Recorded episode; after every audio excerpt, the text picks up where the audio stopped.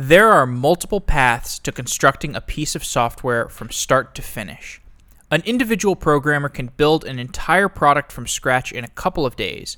A giant corporation can commission a project and delegate responsibilities to hundreds of people.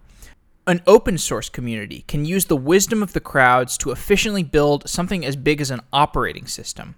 Today's episode is about yet another path for building software, and my own experience traveling that path. I designed and contracted an app called Ad4Prize that is now available on the iOS App Store. Designing an app and contracting it out to an engineer to build is a worthwhile exercise for most people in the tech industry, whether you are an engineer or not. This post has two main arguments. One, the process of designing and prototyping an app is useful and educational for anyone in the tech industry. Two, it is now cheap and effective to hire a contractor to build a working version of your prototype. As with the previous monologue episodes, such as 10 Philosophies for Engineers and You Are Not a Commodity, there are no advertisements on this episode.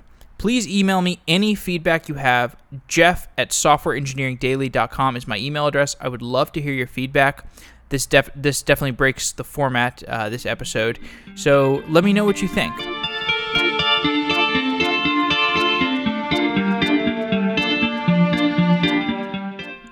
Why this matters to you.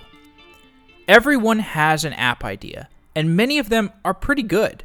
You've probably had a conversation with a friend where one of you says, Hey, wouldn't it be great if there was a two sided marketplace for bacon? Or, Hey, wouldn't it be great if there was an app where users could take a selfie and instantly see what celebrity they resemble the most?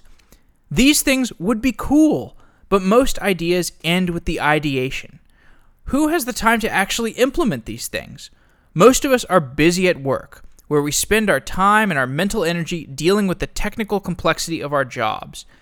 If you are a, quote, smart creative, when you get home from your job, you probably don't want to spend your leisure hours reading iOS documentation and slowly learning to write the necessary code for your Bacon Marketplace app. Smart creatives who have a busy full time job often have a hobby with more immediate gratification, like playing an instrument or blogging. Some of us also write apps on the side, but if you don't already have all the requisite skills for writing an app, the prospect of reading tutorials and reading documentation can take the feeling of ever publishing an app and make it seem so distant as to be almost impossible to reach. There are many people listening to this who are better at sales and marketing and design and product management than they are at programming, and yet they want to build an app. One common narrative is that these people are told that in order to see something built, they need to learn to program, and that's simply not true. There is a more fun, fulfilling way to build an app than learning to code in Swift or React Native or Ruby on Rails you can contract out the programming to someone else. Designing an app is a fun exercise. Building a prototype with tools like Sketch and InVision and Keynote is free and frictionless. Most people listening to this probably have spent some time drawing in KidPix or Microsoft Paint or Photoshop, even if it was far in the distant past when they were a kid or a teenager most of us know how to draw at some basic level because we spend all day seeing and understanding images. Drawing is second nature to anyone who can understand shapes. Similarly, we all know how to design apps because we spend all day using them. We understand the purpose of a button or a slider or a swipe or a minor design feature. But most of us have no idea how to configure the code around this user experience. We don't know how the buttons fit with the sliders, fit with the text views, but we know that these concepts are essential to actually building a functional app. I'm not advocating taking a shortcut. I'm advocating an alternate path that can be just as successful. Along with the enjoyable design process, the business ideation process is also fun. It's fun to imagine business models and viral loops and ways to drive user engagement, but without the capability to build the app that embodies your business idea, it becomes less fun to think about these ideas. And again, most of us don't relish the idea of struggling through the compiler errors and the Stack Overflow posts that an app implementation requires for a programmer who wants to build it. We have all become product designers. We are using our phones all day, and most of us have naturally developed a good intuition for how an app should function. Product design ability is naturally acquired by being steeped in technology all day. If you are an employee in marketing, sales, or design, and certainly in engineering at a tech company, you will naturally learn how to think about product. Importantly, you probably even have a few good product ideas yourself. This article is about why and how to prototype your own ideas and communicate your intent as a product designer, which is an incredibly fun and important process.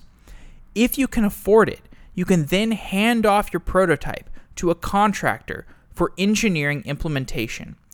If you work at a tech company, you might have accumulated some excess cash. You can invest that $5,000 that you have sitting around by contracting a product in your spare time. This can be a much better investment than something like stocks or ETFs, and it's a much more satisfying and durable investment than an expensive vacation.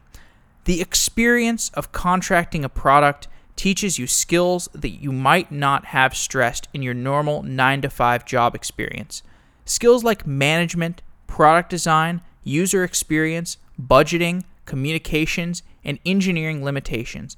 Even if you go immediately back to sales or marketing or engineering or whatever job title you have, immediately after you build, release, contract your app, you will have gained those skills.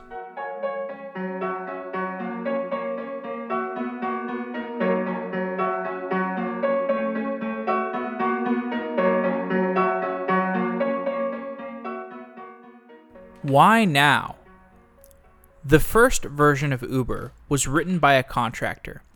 The Uber founders clearly communicated the specification for their product to the contractor, and they got what they paid for. Contracting Uber was easy for the founders. They had millions of dollars from their earlier startups, and they had a network of contractors to choose from, and they had experience hiring people. There is now a set of technologies that are enabling this for the average person who doesn't have a ton of money and doesn't have hiring experience. Reputation marketplaces like Upwork and Fiverr and other talent marketplaces have a rating system that holds workers accountable in the same way that Airbnb or Uber does. Contractors who have maintained a high reputation through hundreds of hours will do your job well. These marketplaces also provide massive accountability and price transparency.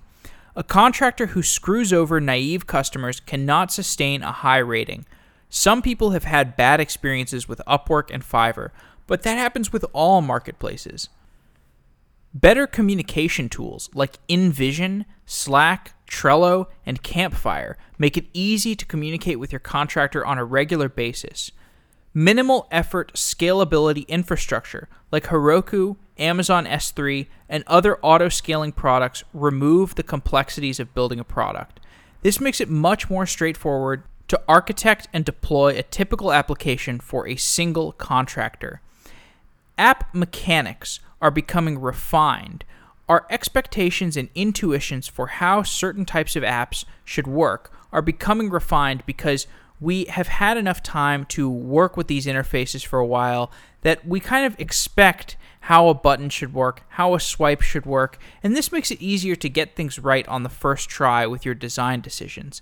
There was a recent New York Times Popcast podcast episode that I listened to that was talking about the app Musical.ly, and there was a quote that I thought captured this well. It said, Musical.ly is a social app. It feels a little bit like Vine. It has a lot of the similar mechanics to Vine. You like things, you follow people, it has a timeline, but it's not Vine. It's Musical.ly. It's a new product. And this point deserves a lot of emphasis because these cool new apps that are often interesting remixes of well defined mechanics, these are mechanics like news feeds, likes, photo sharing, map based ride sharing overlays, swiping interfaces, social media integration. These things are a palette of interesting ingredients that have lots of new product mileage left. There's lots of stuff that is unexplored in these new interfaces. And these types of features are so widely used that their implementation is well understood and documented. So you're not going to have to hire a really expensive contractor who specializes in swiping techniques or newsfeed architecture. You're going to be paying a reasonable market rate because the infrastructure is cheap, the design patterns are easy and well understood, and uh, these things have been around for a while, but there's still a lot of mileage left. Wantrepreneurs. Programming ability is not a prerequisite for being a good product designer and operator. And yet, the negative term, quote, wantrepreneur is used to describe someone who has ideas but has not built or shipped anything substantive. If you listen to Silicon Valley type of podcasts, you will occasionally hear a venture capitalist or an angel investor use this word, wantrepreneur. It is offensive and shame inducing and should be removed from our lexicon. But the word wantrepreneur does accurately describe many people in the tech industry, albeit in a condescending and discouraging manner. Oftentimes, this type of person known as the wantrepreneur wants to know what to do if they cannot find a technical co founder, someone to build and iterate on a product with. Contemporary product development literature mostly advises against contracting, but contracting can be a good strategy if you have a product idea that you really want to get out the door and into the hands of users. There are at least four conventional reasons why hiring a contractor is a bad idea, and I would like to take each of those reasons and provide counter arguments for why I believe contractors are a great alternative to building the app yourself or finding a quote technical co-founder. Reason number 1. A contractor has no vested interest and might do sloppy work. This is a compelling reason, but the vested interest is the rating system, which allows you to vet a worker based on their previous work. On Upwork, there's a bunch of contractors who have 100 or more hours of work prior to when you're going to be hiring them. And if they have five stars, it's probably a pretty safe bet. Reason number two if you decide to iterate on your product and have a V2, the contractor can raise the price for subsequent iterations.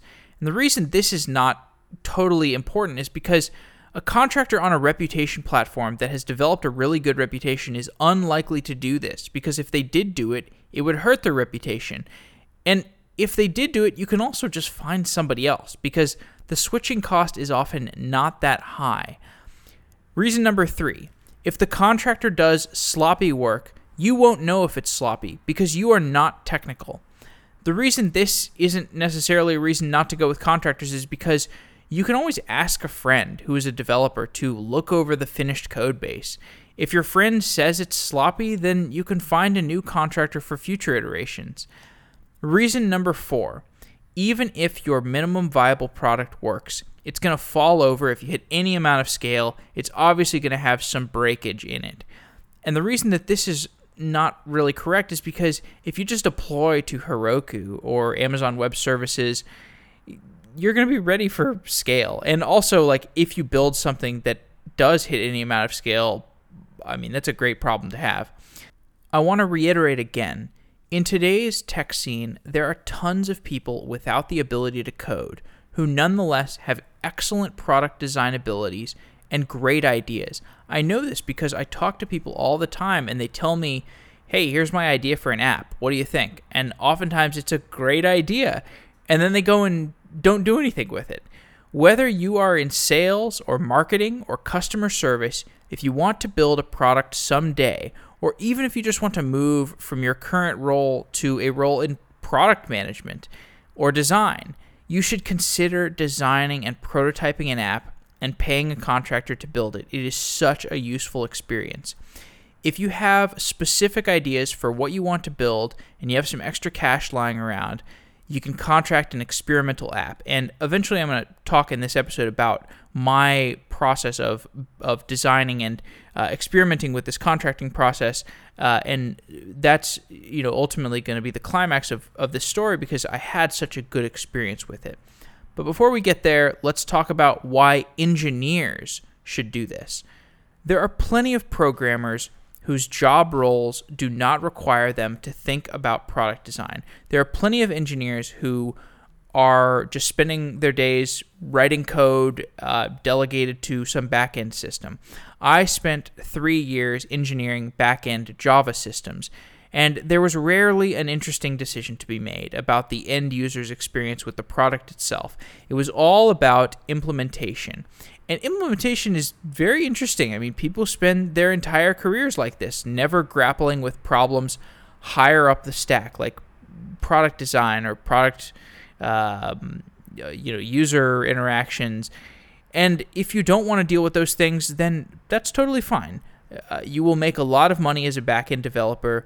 But even if you are making a bunch of money as a backend developer, why not spend 3K, 5K, on delegating an app to a contractor. If you have an, uh, an app idea and you're just a back-end engineer who doesn't really understand front-end stuff, just you know, spend some money on building an app. You might find that you love product design and development even more than back-end engineering. This is certainly something that I discovered in this process is you know, I really enjoyed the process of product design.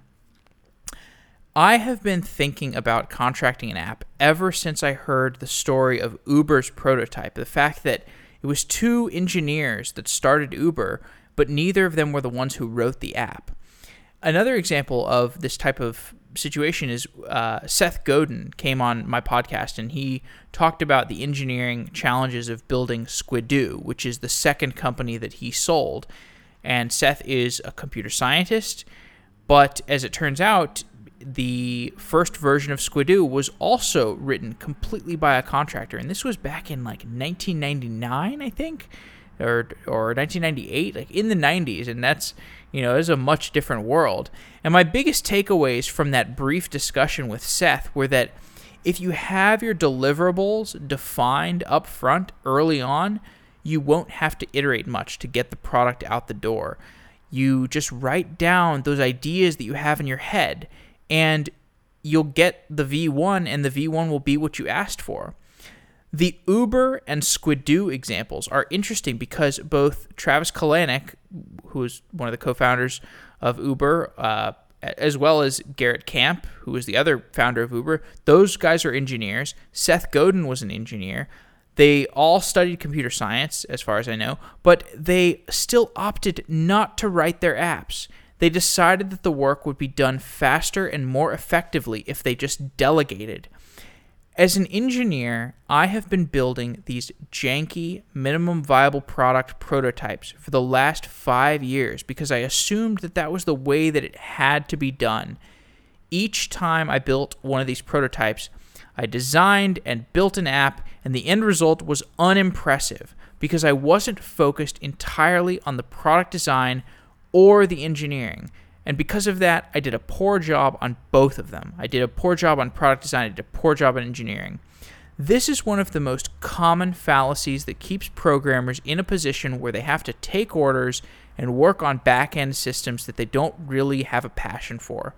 The programmer is conditioned to believe that delegating something means admitting that you are incapable of doing it. Programmers are taught that it is more valiant to spend hours reading documentation and doing something on your own than delegating the work to someone who won't have to read documentation and who will do it more fast and more cleanly. After hearing about these stories of contracted products that turned into successful companies, I decided to experiment with this contracting process myself. I decided that I would focus on the product design and hire a contractor to write the software. And this is all while I was working full time on Software Engineering Daily. Anybody who listens to the show knows that that is a lot of work, and I spend a lot of time on that. But I was nonetheless uh, able to set aside time to design and and work with a contractor to create the prototype of this app. And I had a lot of fun doing it.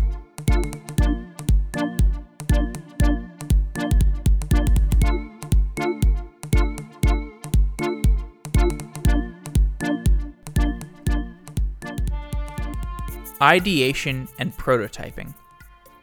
When we think of product designers, we often think of a bolt of inspiration coming to an inscrutable genius like Jack Dorsey or Steve Jobs or Elon Musk.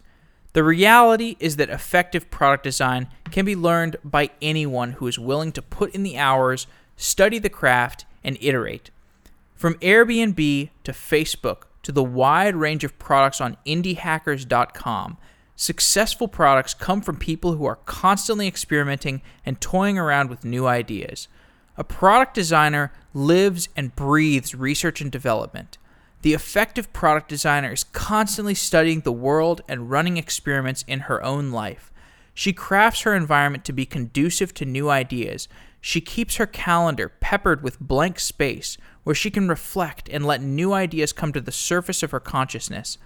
I keep whiteboards around my apartment to write down product ideas and other fleeting moments of inspiration.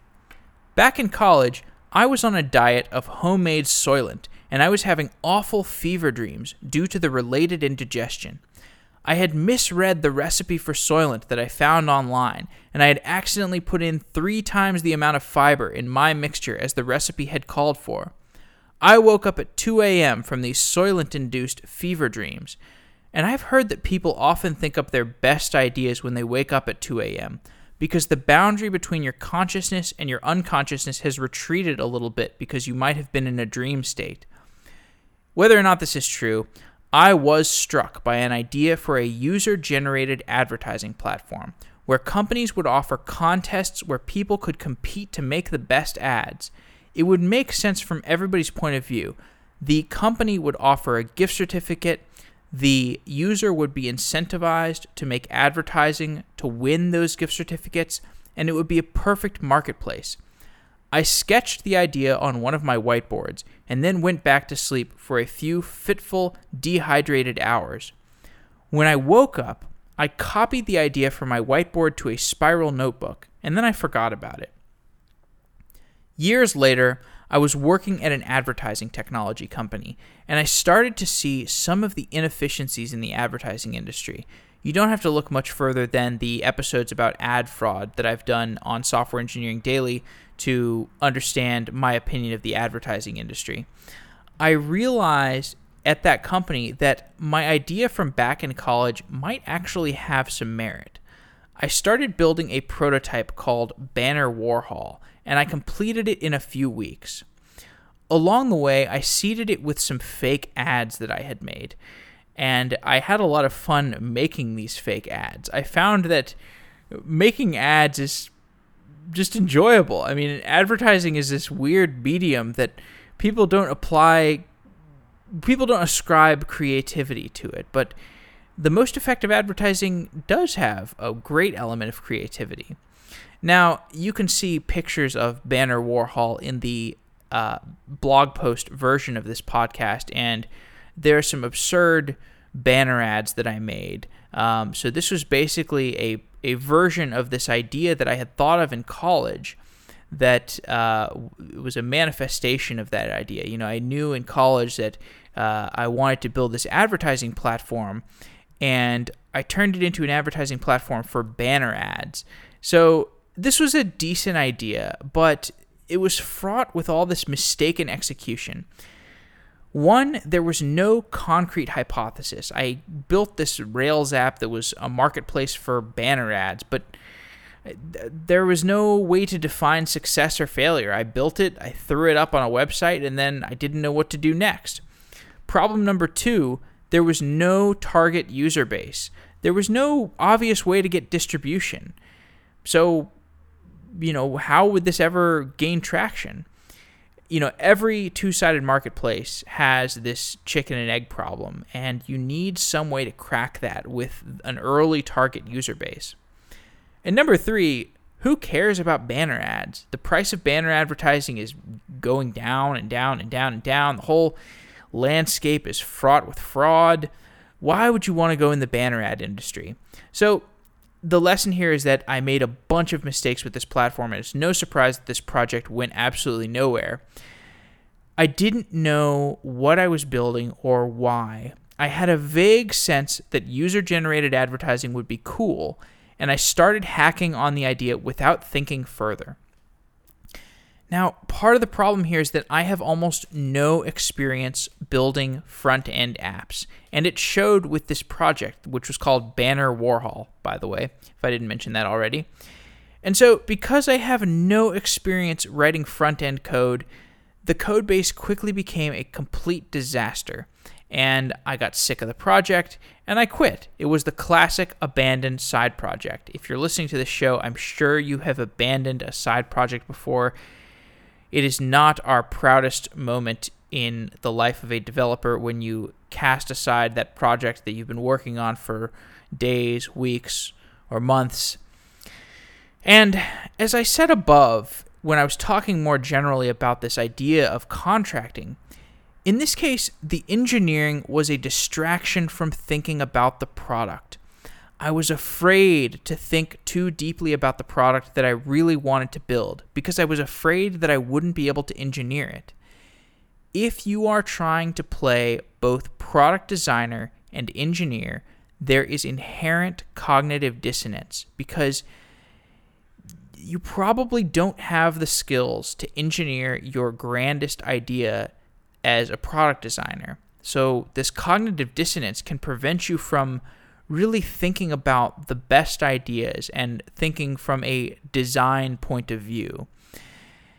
I abandoned this idea. I abandoned Banner Warhol for a year and a half. I went to go work at Amazon, and then I was focused on building this podcast. And that kind of brings us to today.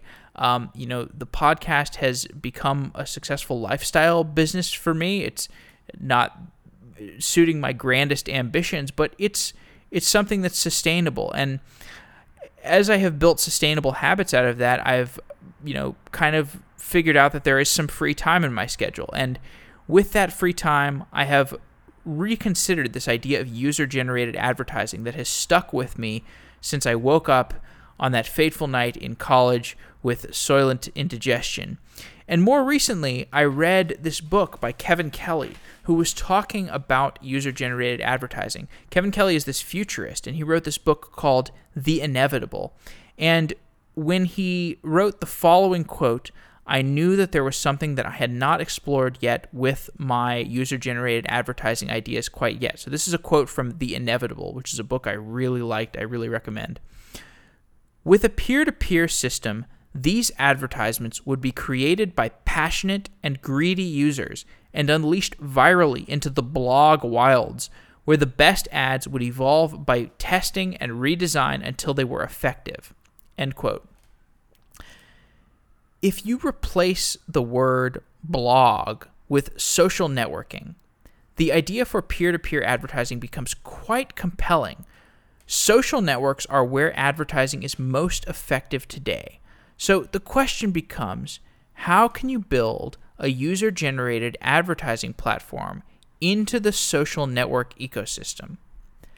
Snapchat has tried this in certain ways. Snapchat has added features around user generated advertising and there's also Instagram models. Uh, I do follow some Instagram models, I'm not going to lie.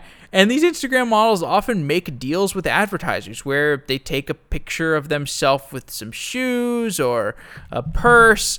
And, you know, this is user generated advertising. They get paid like $5,000 for posting a picture on Instagram. And these ideas scratch the surface of user generated advertising. On Snapchat, you can make a picture of yourself uh, and you can make your face uh, superimposed on a Taco Bell taco, and that's user generated advertising. But these are these are features. And the thing is that user generated advertising is not just a feature. It's not just an idea that you patent like so many people have tried to patent. User generated advertising is an entire medium of expression and I wanted to build a platform for making advertisements. I wanted to build a platform where people could creatively express themselves through these advertisements, and the advertising networks will function as a distribution agent for these people who are making ads. Like, people should be able to make advertisements for products and ideas and movements They should be able to see each other's advertisements. They should be able to like and comment on their advertisements. And they should be able to connect with the brands who want to use those advertisements. This would lower the cost to the brands who currently work with overpriced ad agencies to make their ad campaigns. So, this was my hypothesis. My hypothesis was to build this peer to peer advertising system. And with this hypothesis, I wanted to figure out what was the minimal way to run an experiment to figure out if people actually wanted to use this thing.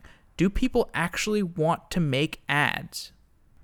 I was thinking about this question when I was scrolling through Instagram and I saw a cache of people who are already making their own ads Instagram fitness instructors and models. Yes, I follow Instagram fitness instructors and fitness models. Many of these people are trying to build a personal brand of some kind, and in doing so, they advertise for products like protein shakes, meal plans, and fitness programs. And these people may have like 2,000 or 5,000 followers, which is respectable, but it's not highly monetizable. It's not like a Taylor Swift level of following. So most big brands will not do business with this type of person. Nonetheless, these people are classified as influencer marketers. This mid level amount of influence is going largely uncaptured. It's like blogging before Google AdSense. The way that you advertise is just not as good as it could be if there were a turnkey system.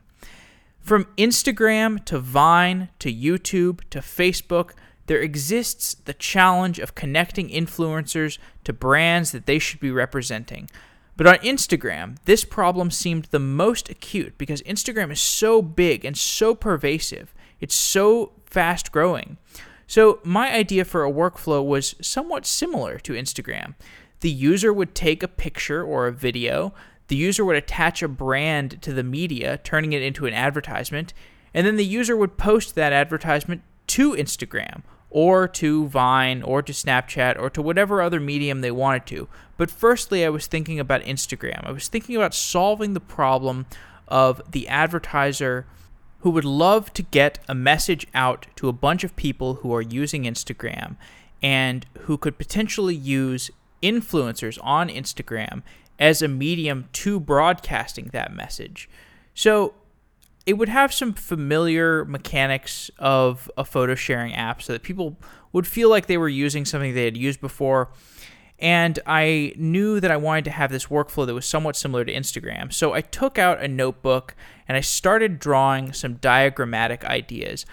I had the idea fleshed out on paper, and then I moved to Sketch, which is a Mac tool for doing things that are kind of like Photoshop. And what I ended up doing was stitching together all these pictures from Google Images to make a design that looked kind of like a, a app design. It was just a bunch of pictures of stills from an app. I think people call this wireframing in the design industry. Um, and if you go and look at the blog post that accompanies this uh, audio um, podcast, then you can look at the wireframes that I made for this.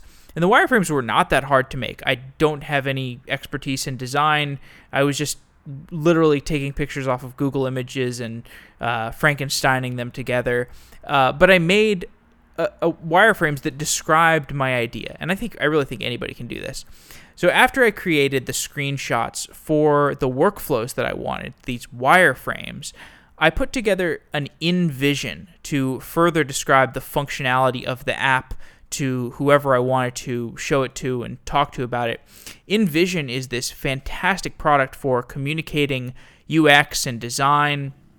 It's like a tool for connecting wireframes to each other. You can basically take one wireframe and then you can draw a little area around a certain part of that wireframe and say, hey, this area defines a button. When you click here, you basically hyperlink to some other wireframe, and you can use this to connect wireframes different wireframes together to make something that operates like an app. So this is a really good tool for somebody who is not a programmer to convey the ideas of the workflow that they like, uh, that they would like in their app implemented.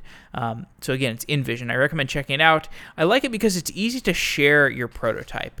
I have heard that at Apple product designers use something called Keynote to create prototypes that feel like apps. So that's a viable choice as well. I've used Keynote a number of times. It's great for making PowerPoint like presentations. And if you think about a wireframe uh, prototype uh, thing, then it's kind of like uh, a PowerPoint. You've got little areas that you click, you go from uh, one static image to the next static image, kind of like a PowerPoint. So when I finished this prototype, I wanted to get it implemented. I wanted to get into the hands of users because after I when I was looking at this prototype, I was like, this is a great model for connecting brands and connecting influencers. But the thing is, I was working on software engineering daily, full time. I already had a lot on my plate, so it was important that I use my spare time efficiently. There were a few weeks that went by where I tried to learn modern iPhone programming. I did a little bit of iPhone contracting like five years ago, and my pace of learning today was so slow, and I was not motivated by learning the syntax and the design patterns that you have to learn in mobile development. So, thinking back to how Uber and Squidoo were made, I decided to contract my advertising platform. And at that point, I was calling it Adstagram, which obviously sounds like Instagram. I later on changed the app to be called Ad for Prize because I think that's a uh, little less of a copycat type of naming scheme. Even though Instagram has certainly borrowed its share of features from other platforms who shall not be named, um, I didn't want to copy the name.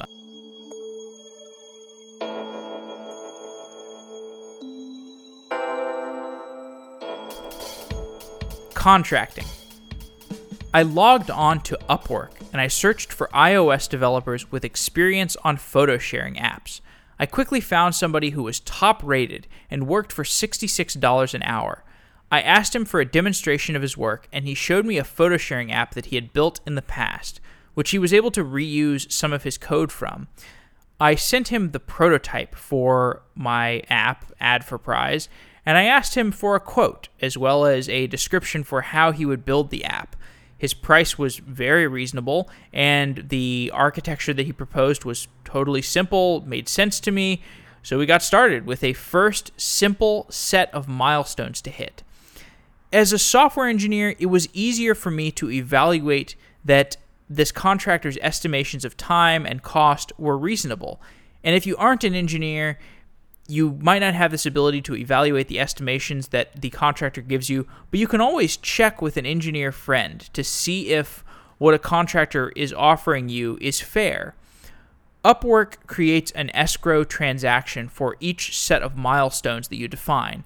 I defined milestones in terms of high level functionality and capabilities that were a subcomponent of that functionality.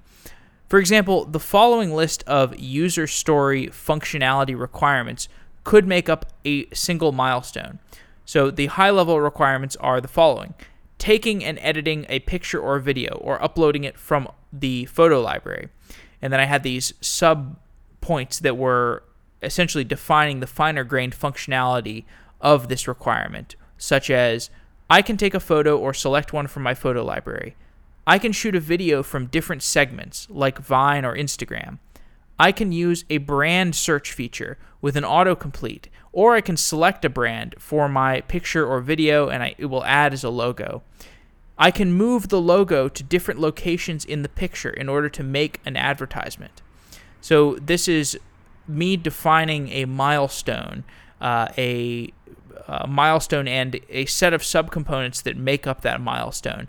And I think when you break down the functionality into a uh, a line of, that's describing the high level functionality, such as taking and editing a picture or video, and then you define that in more granular terms that are defined as user stories, such as I can take a photo or select one from my library. I can use brand search. Then you start to put yourself in the shoes of the user and you start to think, am I covering all the use cases that the user would want with this app? And you can just do that for every feature of the app that you want. And it can be really useful for really breaking down what is the nitty gritty uh, user cases that you are going to have to have your contractor implement. Um, And if the contractor says something is taking a long period of time, you can very much delve into what is the specific aspect of this app that's taking you a lot of time. We broke it down into these milestones. Uh, we broke it down to these subcomponents of a milestone. Uh, you should be able to tell me which one is is taking you a long time, and they will be able to. So I recommend uh, getting around ambiguity by being really specific about your milestones.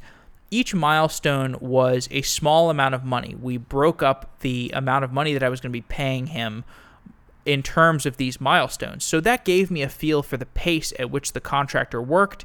It helped me predict what the final budget might be, even early on, because I was able to extrapolate from the early milestones. Okay, how much is going this going to cost with every future milestone? How is this cost going to grow over time?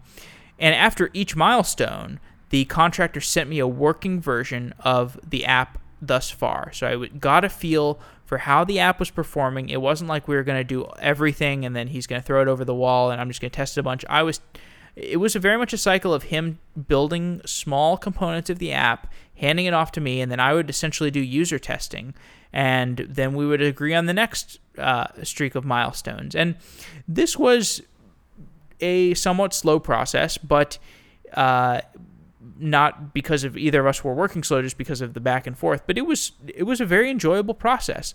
I was testing the app after each milestone. This put me in the shoes of the user, and during testing, I identified issues. So one time there was a complex issue that I identified that had to do with the search feature on the app, and I made a flowchart to describe how I thought it would work. And this flowchart was somewhat technical in nature. Uh, it was another thing that was an advantage of being an engineer because I was able to describe things in a higher degree of technicality. Uh, it had to do with databases and uh, stuff like that, but it wasn't that complicated. And the main, you know, this was a great point of communication between me and the contractor because uh, showing him that I was willing to draw a detailed technical flowchart uh, showed that I wasn't just expecting him to do all of the technical work. I was willing to help him out, and I think contracting really is it can be a partnership. I mean, you you don't just throw something over the wall at a contractor and expect expect them to get the job done well. It can be a very enjoyable partnership if you work closely with the contractor. So, four months after initially contracting the app, the functionality is complete. The price tag is under budget. It took about $3,100 to build, and I gave the contractor a $400 bonus for doing a great job and being really responsive. And now it's on the App Store. You can download Ad for Prize in the iOS App Store. I use the app on a regular basis, uh, not just for making ads, I use it for all kinds of interesting photo creation, and I'm really looking forward to seeing how other people uh, respond to it and use it especially if you're a listener of Software Engineering Daily and you know I've been very focused on everything related to software engineering for the last year and a half. This product is really one output function of that focus. I mean, I haven't just been focusing in terms of doing this podcast. I've been focusing in terms of how can I learn as a software engineer, as somebody who likes to see things built. Um, Ad4Prize is really the product of that. So again, if you're a fan of the show, I would love it if you checked it out and gave me your feedback on Ad4Prize. Uh, and also, if you like it, of course, rate the app on the App Store. I have not asked for ratings on the iTunes Store very often for this podcast, mostly because I'm not convinced that ratings matter that much for podcasts, but they definitely matter for apps and the App Store. So I would love it if you checked out Ad4Prize. Epilogue. For many people, the most coveted job in tech right now is, quote, product, whatever that means. Product design, product engineering, or some combination of them. We dream about drawing something on a whiteboard in a conference room during a meeting and then seeing the finished product come across our desk a week later so we can evaluate it, we can critique it, we can send it back for another iteration. This gets us closer to that dream of being something like a Steve Jobs figure. How do those whiteboarding product phenoms get such an awesome job? It's because they practiced and they got good.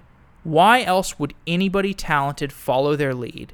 One way or another, these, quote, product people have accrued experience and they are rewarded with responsibility. Adforprize has gone from being a Soylent induced nightmare idea to a reality that you can download from the App Store.